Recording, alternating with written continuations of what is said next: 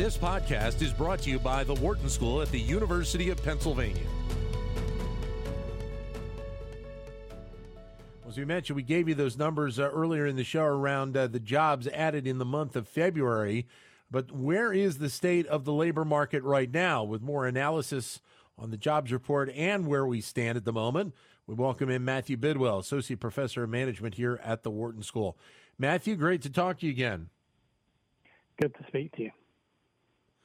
So, big jobs number uh, this month and obviously last month as well. And I think the question is really where do we stand right now, some almost, uh, what, uh, 24, 26 months after this pandemic started? Um, things look pretty good. I mean, so, I mean, I'm a dyed in the wool pessimist. So if you'd asked me when the pandemic started, you know, I was ready for a long, drawn out recovery of the kind that we saw kind of for the both 2001 and 2008 recessions. Instead, we've had this incredibly rapid bounce back. We're not where we were. Um, and so unemployment is still fractionally higher than it was at the end of 2019. Kind of the number that most people look at a lot, which is just what proportion of people are um, in employment, is still lower. Um, you know, that may partly be retirements, but actually, even if you look at prime aged individuals, um, so people aged 25 to 54, you know, we've still lost about a percentage point of um, of employment out of the workforce. So we're not we're not back to where we were. Um, then again, I think it's worth remembering that where we were was um, you know, historically a very good labour market. Um, and right. so, kind of by the end of 2019, early 2020, we had basically clawed our way back um, to where we'd been kind of in the late 1990s. Um, and so we are in what is historically a very good labor market, at least by the standards of the last 30 or 40 years.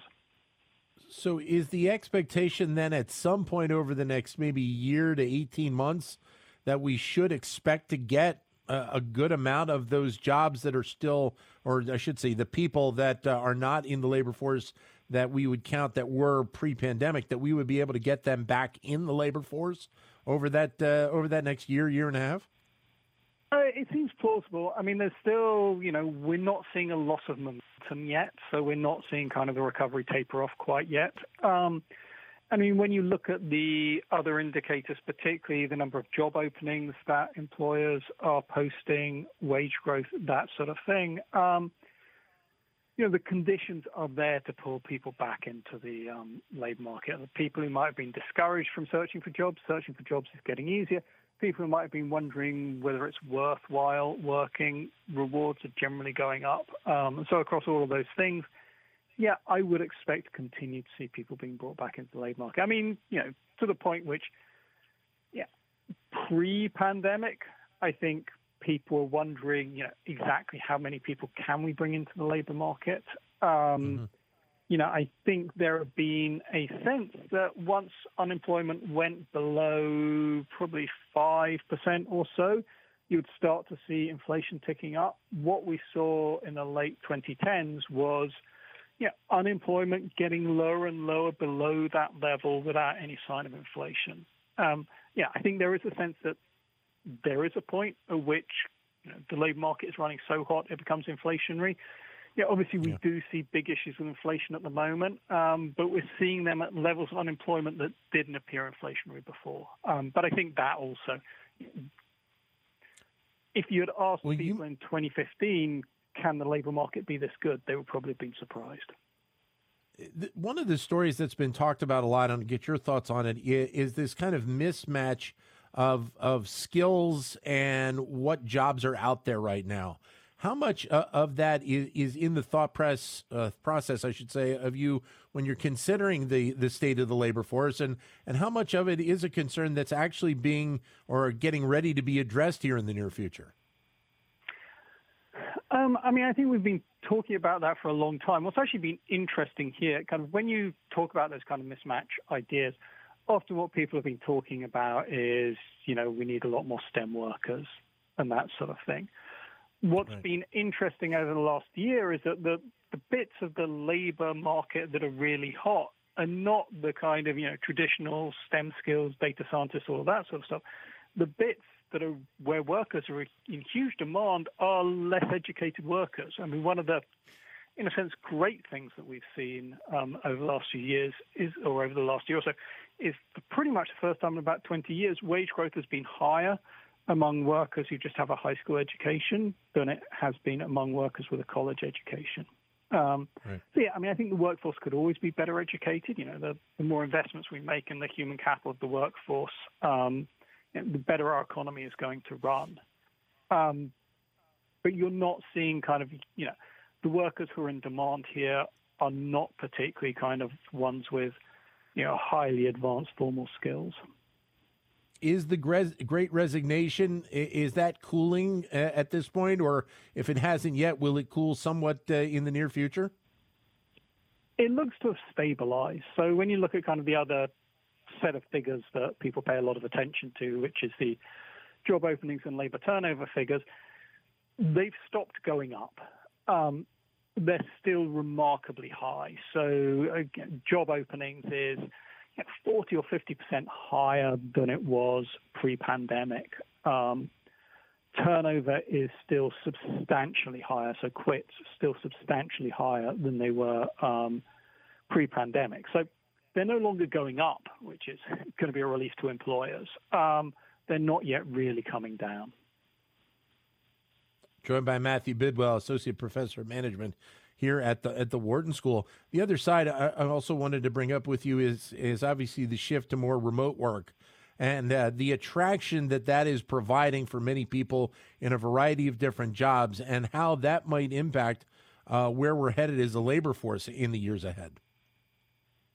That's an interesting question. I mean, yes, you, I could imagine that, you know, to the extent to which you're looking at kind of the total number of people in the labor force, um, there may be some people for whom the commute is not worthwhile, for whom the flexibility of working at home just tips them over the edge in terms of coming into the labor force and getting jobs. So yes, that that could help us grow the labor force a little bit.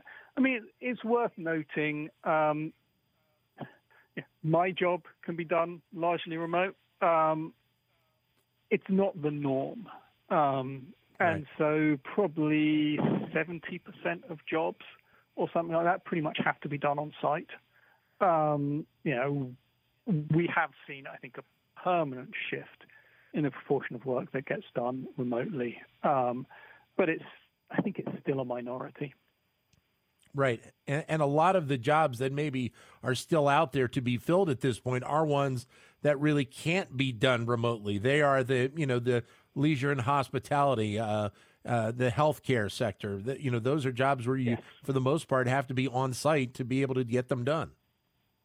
Yes, yeah, exactly. I, mean, I think it is kind of leisure and hospitality has been a huge part. Entertainingly, as I'm sure you've heard, pretty much the most in-demand job at the moment is recruiter. Um, companies can't even hire the people to help them hire.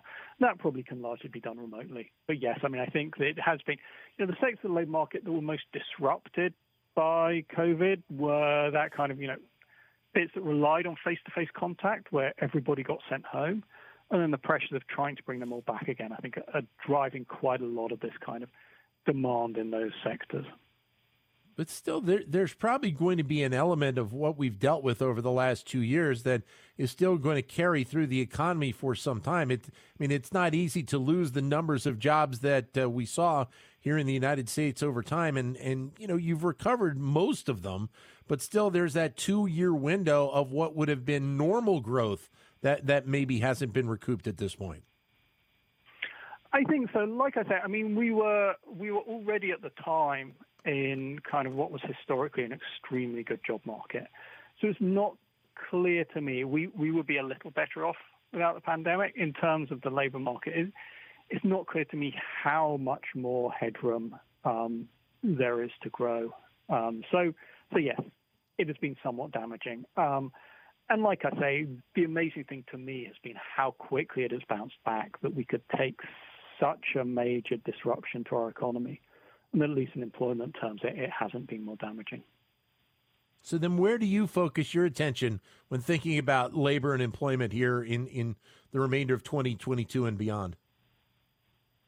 Um, it's a great question. I mean, I think we are in somewhat uncharted territory. Uh, it is a long time since we've seen labor in such demand. That gives labor a lot of bargaining power.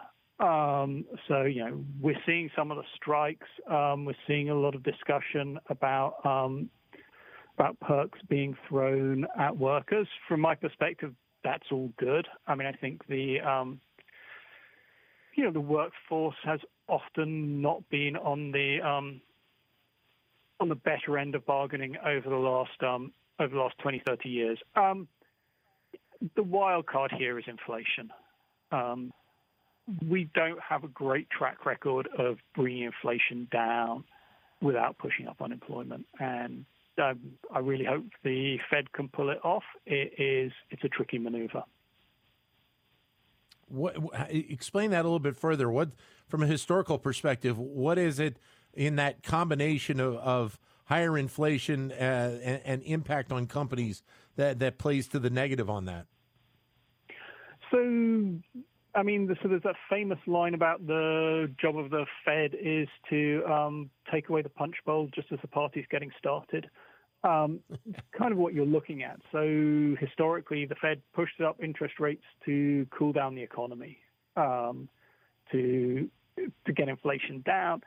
Often, part of the cooling down the economy is um, starting to push up unemployment again. So as as interest rates go up, companies invest less, there's less kind of work in the construction sector, those sorts of things, that, that takes work out of the economy.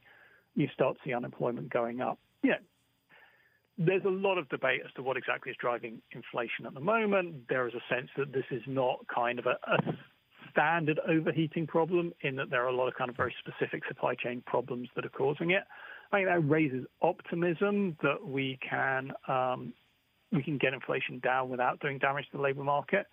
But generally, raising interest rates has been something that is done to slow the economy. Right, and and the other side to that particular point is, is, that you know we've kind of been in this pivot over the last uh, you know year or two, uh, where a lot of companies have changed processes. Part of that is the is the remote workforce, but part of this is going to be some of these dynamics like supply chain, et cetera, that are going to have an impact longer term on you know how we think about getting materials to you know to to market. Uh, you know the the numbers of people that we get in. And then there's also the dynamic which I, am sure you focused on as well is just how things like uh, you know technological innovation are going to impact labor force in the years ahead. Yeah. Yeah i mean we continue to see um, you know this idea of digital transformation that um, IT gets more and more deeply embedded in um, in how people operate. I was talking to some um, chief financial officers uh, earlier this week who were talking about how you know now they're thinking about using AI and machine learning to do their forecasts in the future. That even kind of maybe I tend to think of as fairly staid functions like accounting um, are um, are embracing some of these kind of digital tools. Um, I mean, I think that is going to continue to change things.